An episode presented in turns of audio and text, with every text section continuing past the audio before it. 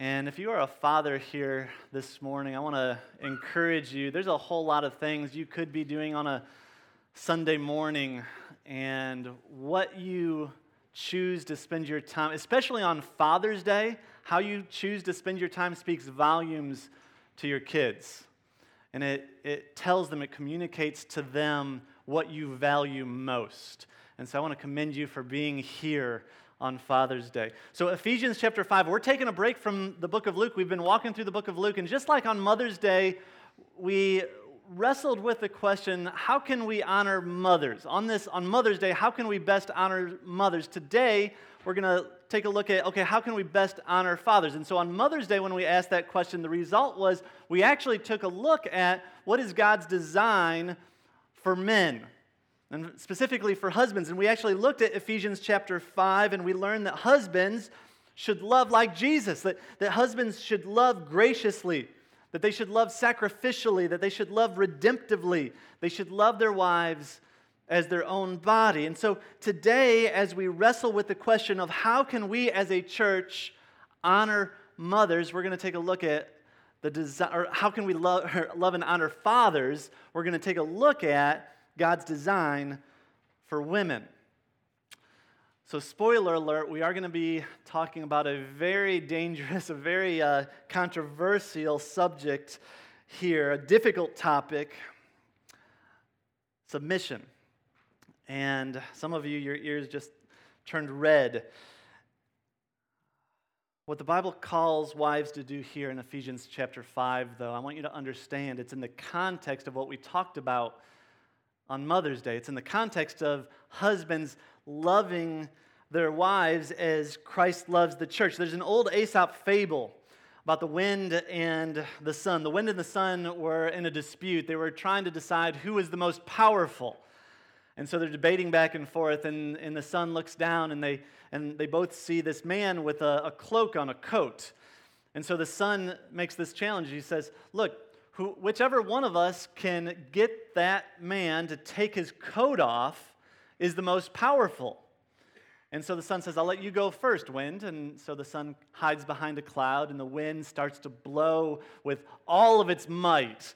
And the harder the wind blew, the more the man grabbed onto his cloak and, and wouldn't let go until the wind finally just gave up, exhausted. And so it was the sun's turn. And of course, the sun pops out from the cloud and shines with all of his glory. And of course, it warms up so much that the, the man eventually takes off his coat.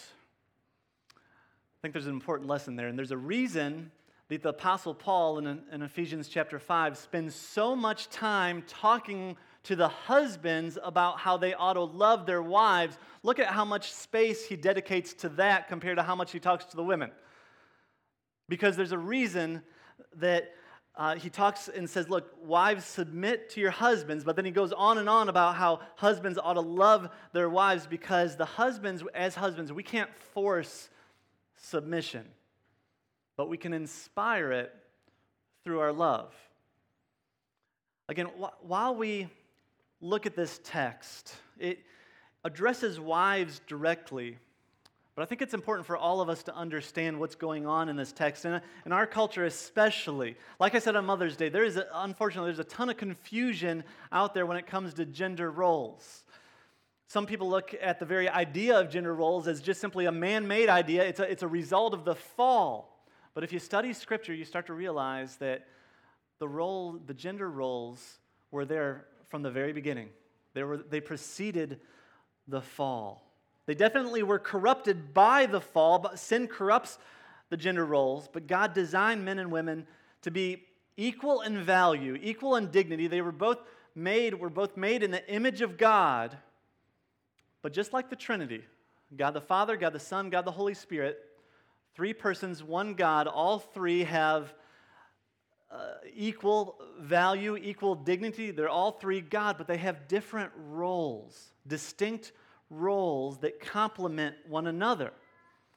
I remember when Cam and I uh, we were getting married, and I was I was a new believer, but I, I was uh, had read a bunch, and so I got pretty cocky, and I remember uh, going through marriage counseling with the pastor that was going to marry us, and I had the audacity to tell the pastor, Look, I want you, when you, during the wedding ceremony, I want you to preach on this passage.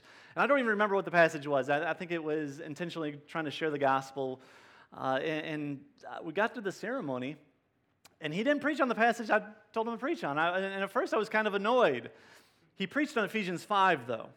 And now, 20 years later, and after performing a few weddings myself, I recognize why he chose Ephesians chapter 5.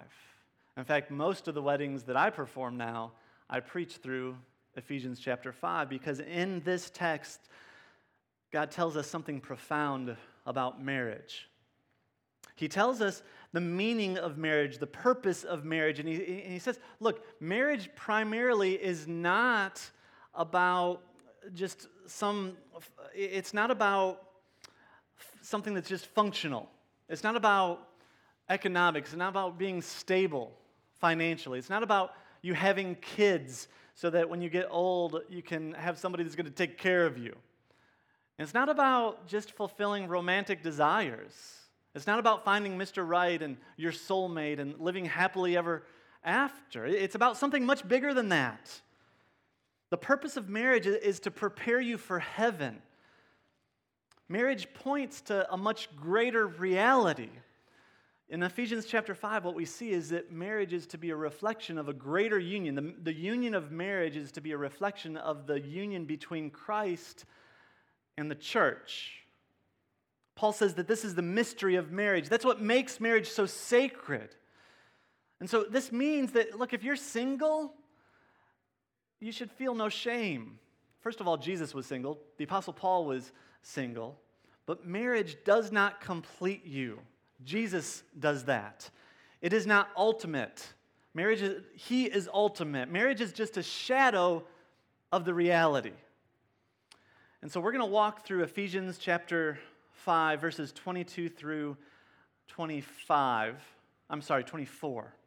And I want us to wrestle with the question what, was God's, what is God's design for women, specifically wives? And let's pray one more time before we jump into this. Father, I pray that right now that I would have a healthy fear, not of other people and what they might think of me, but I would have a healthy fear of you and of your word. I pray that you would protect my words from speaking falsely, trying to water down the text. I pray that you would help us not just to see what we want to see in this text, but we would see the truth and we would see your glory and we would see the benefit of, it, knowing that you have, you have preserved this for your glory and for our good. Would you teach us and change us during this time, Lord? In Jesus' name, amen. All right, take a look. Verse 22, chapter 5, Ephesians. Wives, submit to your husbands as to the Lord. For the husband is the head of the wife, even as Christ is the head of the church, his body, and is himself its Savior. Now, as the church submits to Christ, so also wives should submit in everything to their husbands. Now, in our culture, this is one of the most unpopular and offensive passages of Scripture, and I recognize that preaching on a passage like this in our culture is risky. Uh, I, in fact, I've read articles recently that accuse churches who preach about biblical submission often encourage a culture of abuse and misogyny. I I desperately don't want to do that. Uh, our culture hates this word, submission. And maybe you walked in here this morning and that, that word makes you cringe. And, and I would argue that when churches abuse this text, when churches teach this te- text wrongly, when they teach it out of context, it can produce that kind of culture. And so I want to be very careful, very sensitive. In fact, I had my wife read the sermon this morning before I, before I came to make sure I wasn't saying anything, something that was totally off base. But I don't, I don't want to ignore this text. All of God's word is given to us for His glory, for, for our good. I want us to understand this. I want us to be changed by this. And so when we come to a text that, that seems offensive, there's going to be texts in the Bible that offend you. I mean, the, the, the theme, one of the main themes of the Bible is to repent, to change. We don't like to change, and so there's going to be parts of Scripture that offend you. If you're, if you're not offended by Scripture, you're probably not reading it right. And so there's going to be times. And so when you come to a passage of Scripture like this that offends you, you've got a choice to make. Either you can revise your beliefs based on God's Word, or you can try to revise God's Word based on preconceived notions that you have. So, my prayer is that God would change us rather than the other way around. But let's make sure that we understand the text correctly. We need to look at context. Context is king. You've got to understand the context of what's going on. And so you need to look at the passage right before this. Look at the verse right before verse 22. Verse 21 says, submitting to one another out of reverence for Christ. That is huge, that is significant. And so the command for wives to submit to their husband is a specific application of a principle given to all believers. We're all commanded to submit to one another. Okay, that's, that's significant. But this, the command to submit is specifically applied and differently applied to husbands and to wives in this passage. So the, the word submit, it's a military term. It means to submit your agenda to the greater whole. In other words, it's willingly giving up something that you desire for the sake of something greater. Both the husband and the wife are commanded to submit to one another, just in different ways. The husband, you are to submit to your wife the same way that Christ submits to the church and sacrificing his own life for her. Wives, you are to submit to your husbands differently, though. You are to submit to your wives as to the Lord, as to the head. Okay, so what does he mean by the head? Two meanings theologians say that that can be. The head can mean source or it can mean authority. And in this context, I think it means both. And often, the source of something is typically the authority that it has. In fact, the word authority comes from the word what? Author. And if you author something, you're usually the, the source of it, right? When, you, when, you, when an author creates something, they have a measure of authority over it. For example, if you author a book, you get to name the book.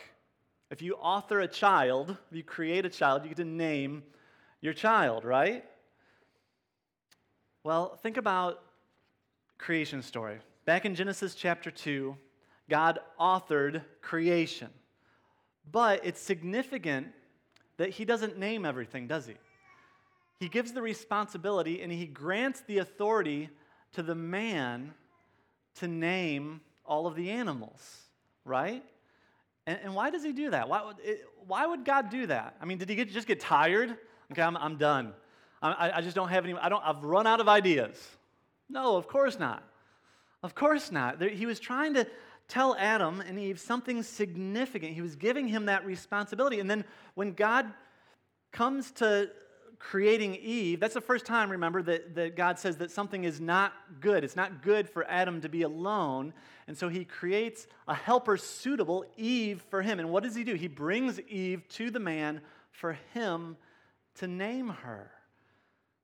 He's trying to communicate something significant there. God creates Adam out of the dirt. What does God create Eve out of? Out of Adam's rib. That's significant. And then he gives him the authority to name her. Man, man was designed by God to have the role of leader, of head. Marriage is kind of like a dance. If you've got two people that are trying to lead the dance, what's going to happen? it doesn't go well at all. I mean, you're just going to be stepping on each other's toes all the time. God has given the lead role in the dance of marriage to men. John Piper does a really good job of very precisely defining headship and submission. He does it like this He says, Headship is the divine calling of a husband to take primary responsibility for Christ like servant leadership, protection, and provision in the home. Then he says, Submission is the divine calling of a wife to honor and affirm her husband's leadership and help carry it through according to her gifts. Now, go, if you go back to Genesis chapter 2, the woman is called, and I said this earlier, the helper. Now, that sounds kind of like God's using kid gloves with Eve, right? I mean, oh, your daddy's little helper, right? But that's not the Hebrew meaning of that word at all. If you go back to the original language, that the Hebrew word there is ezer. And if you go to the psalm, we see that God is called our ezer, our helper. And so, if anything, when God calls Eve an ezer to, to the husband, he's, he's not implying that she's in any way inferior to the man. In fact, she's pro, he's implying that the man is the one that is lacking something and needs help. And so, yes, amen. Submission then does not mean that women are in any way inferior. Genesis chapter 2 screams that that we are both made in God's image, equal in value, equal in dignity. It also means, or it does not, submission does not mean that the, the men are to be dictators that the wife is to be like this slave that caters to all their whim, whims. The, the husband is told first to lay down his own life out of love, like, he, like Christ loves the church. And so, men, your leadership should, should be characterized by, by service and, and sacrifice, not by domineering and, and by demanding. Submission does not mean putting the husband in place of Christ. He is not your, your Savior. Wives submit out of reverence for Christ. Submission does not mean that the husband's word is absolute. Only Christ's word is absolute. No wife should follow their husband into, into sin. Also, submission does not mean that the men make all the decisions by themselves. Submission doesn't mean that, that you check your brain at the altar, women. A, a wife that is a good helper is going to, with, with humility, of course, give counsel. They're, they're going to ask questions. And at times, they're going to appeal that the husband is, would change his mind on a decision.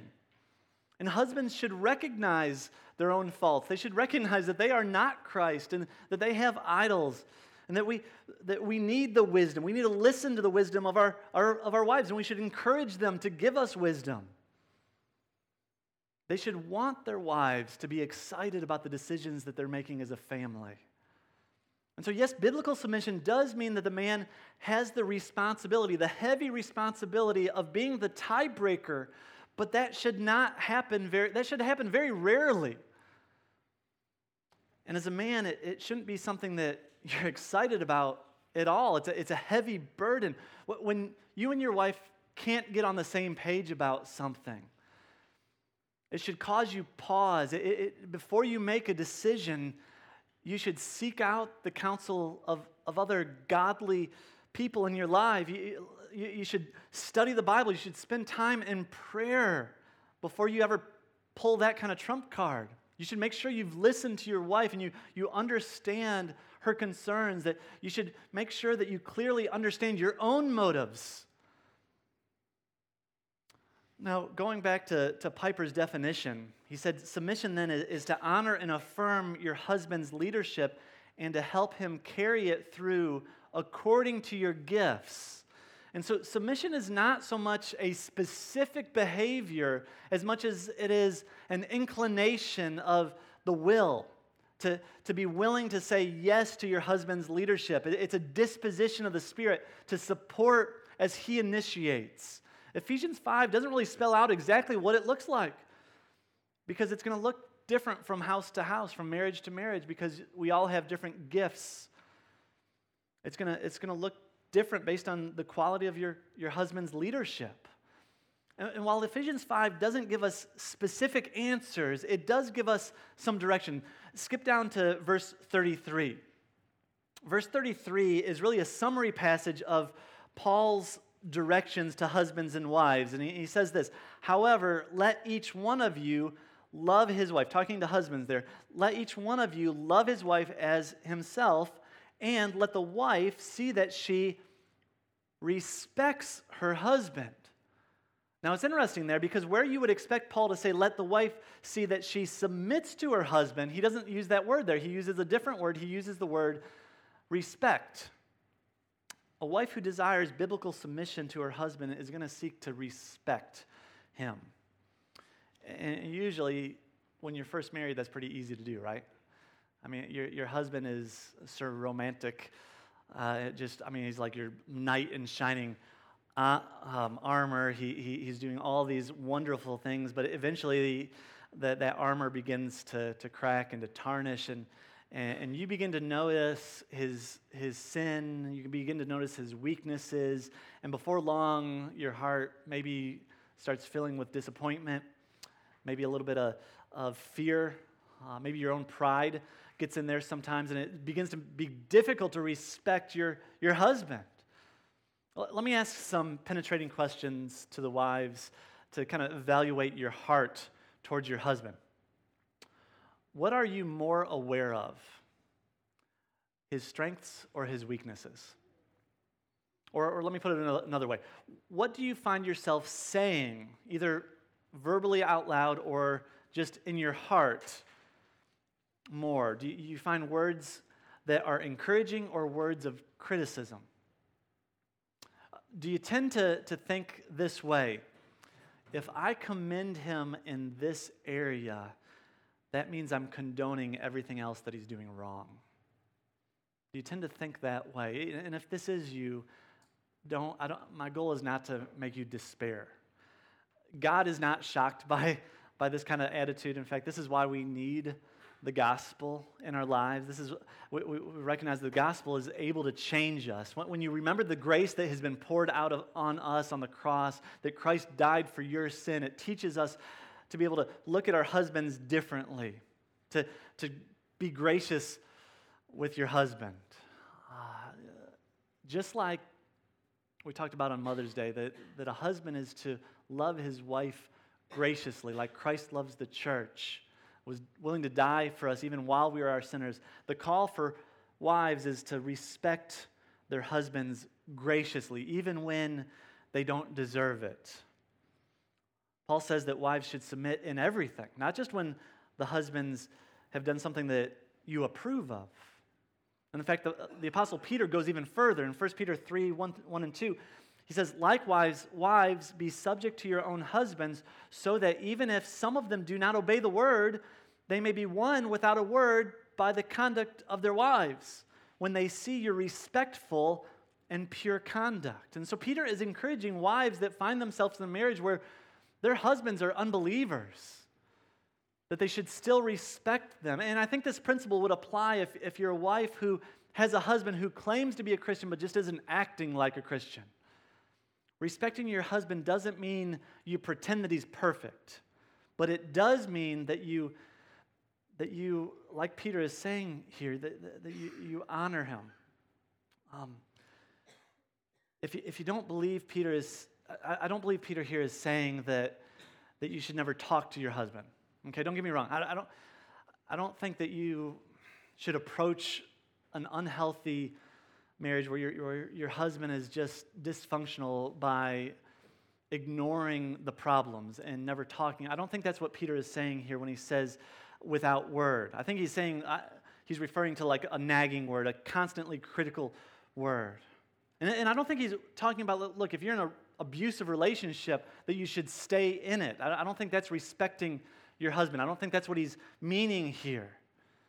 But practically, what does it mean? I think it means this I think it means that you're regularly showing esteem for him, both publicly and privately. I think it means that, that, that you're, you're looking to him and you're finding his strengths and you're pointing those things out. And the goal is not to boost his self image, but to affirm the role that God has called him to. It's to call attention to the grace that God has been working on in his life and to communicate that, look, I'm supporting you and I'm supporting what God is doing in you.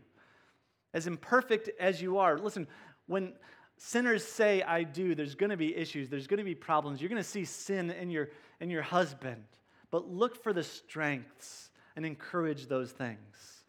And so this should be done in thought and in word and in deed. And so you should respect him in thought. Develop habits of directing your thoughts about your husband in ways that honor him and honor God. Dwell thankfully on your husband's strengths rather than his weaknesses. Maybe this means you write down some of the strengths that your husband has and you, you think about those things. Spend time to seek to understand him better. If you've never, as a married couple or even as a dating couple, spent, spent the time to do a, um, a personality test, highly would encourage it. Uh, you, you, learn stuff about yourself, you learn stuff about your, your spouse or, your, or the person you're dating that you never knew before. And at times, especially in your relationship, if there's been some building animosity, uh, there can be a switch that can be turned in your, in your mind by just the, the information that you gain from this because you're, you're gaining empathy.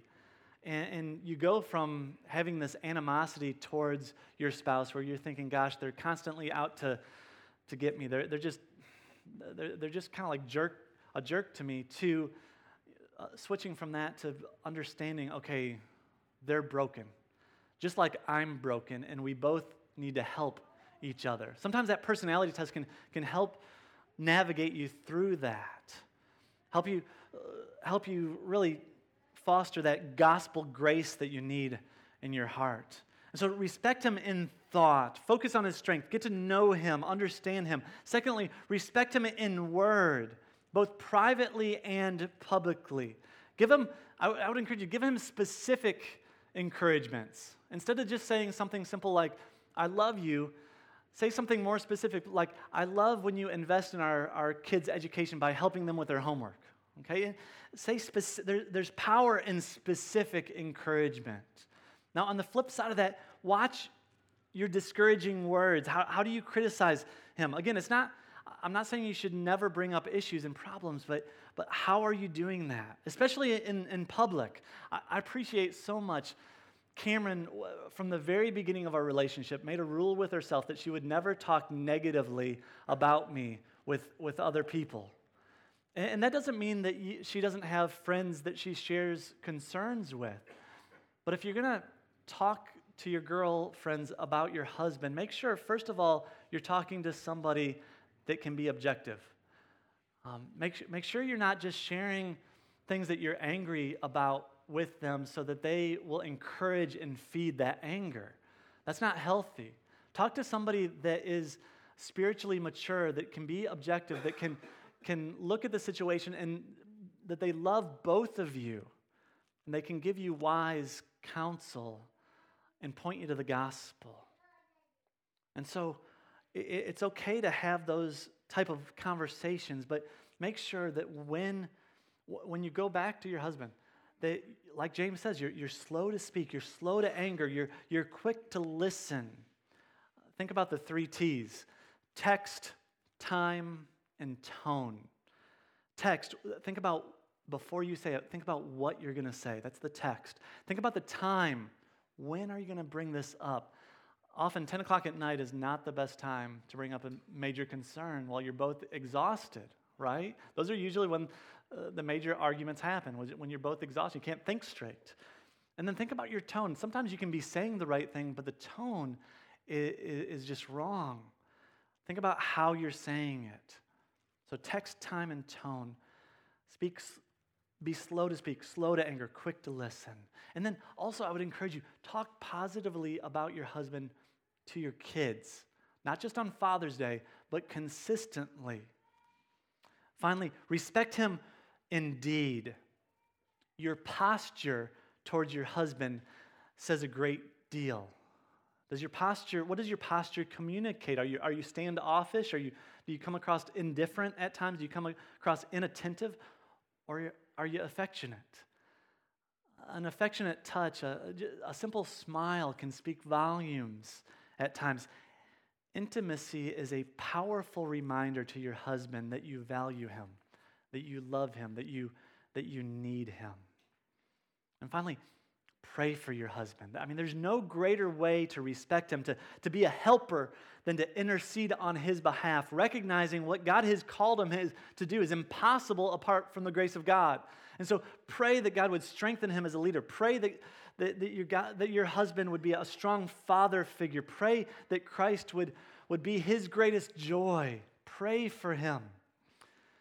Peter gives great hope to wives, in, especially wives that are in difficult situations, that through your respectful and pure conduct, that God may use that to win your husband.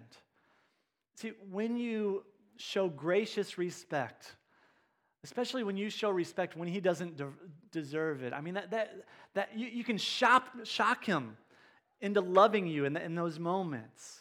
Your, your husband will believe that he can do hard things. And those, when you respect your husband, I mean, he, he just becomes more of a man. He, he believes that he can, he can do hard things. Mercy Hill, Mercy Hill has been by far the hardest thing that I have ever tried to accomplish in my life.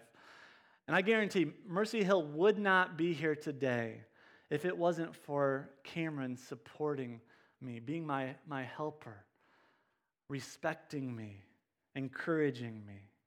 You encourage your husband to do hard things. You encourage your husband to lead. To, to, it discourages him from being passive. It encourages him to be a biblical leader. It encourages him to step up, to be the initiator that God has called him to be. And it encourages him to love you more. It can break, you know, the crazy cycle you kind of get into sometimes in married life where you're just at each other's throat, it seems like. Usually that's because the husband has felt disrespected and the wife has felt unloved. And so when you're in the midst of the, the crazy cycle, the, the way to break the crazy cycle is to ask yourself, okay, how, as, as a wife, you ask the question, okay, how have I been disrespectful? Or how have I come across disrespectful? And as a husband, you need to ask the question, okay, how have I come across unloving? And if you can ask that question, if you can have the humility, and it's hard, if you can have the humility to ask that question in the midst of the crazy cycle, that's how the crazy cycle gets broken. And then finally, when you graciously respect your husband, you, you honor God. You reflect the, the church's response to Christ's love for us. The gracious respect that you're called to doesn't come easy. I get that. And so, husbands, you need to be gracious with your, your wives with this also. And that's why we need prayer. That's why we need to ask God to, to lead us in this direction. But like I said, marriage is like a dance. And, and, when, and when we complement one another, where, where the man steps up and leads like he's called to lead, and the, the woman follows like she's called to follow, it can be a joy, joyful and, and beautiful thing. And, and when the rest of the world sees that, maybe they, they, they might recognize that what the Bible says is not all that crazy after all. But we got to lead the right way. We need to follow the right way as God has called us. Let's pray that God would help us to do that. Father, you have called us to something that is so difficult, that is so impossible apart from the grace of your Spirit. And so I plead with you that you would give us more grace, that you would give us more mercy to be able to, to live lives that, that honor you as a reflection of Christ and the church.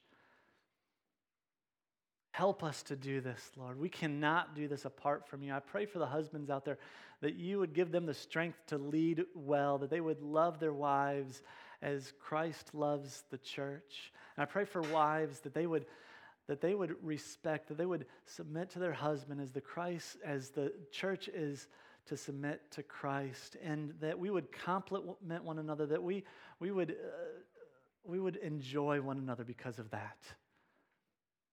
And so we need your help. Thank you, Lord, for what you're doing in the midst of our hearts. We pray these things for your glory. In Jesus' name, amen. All right, as we move into a time of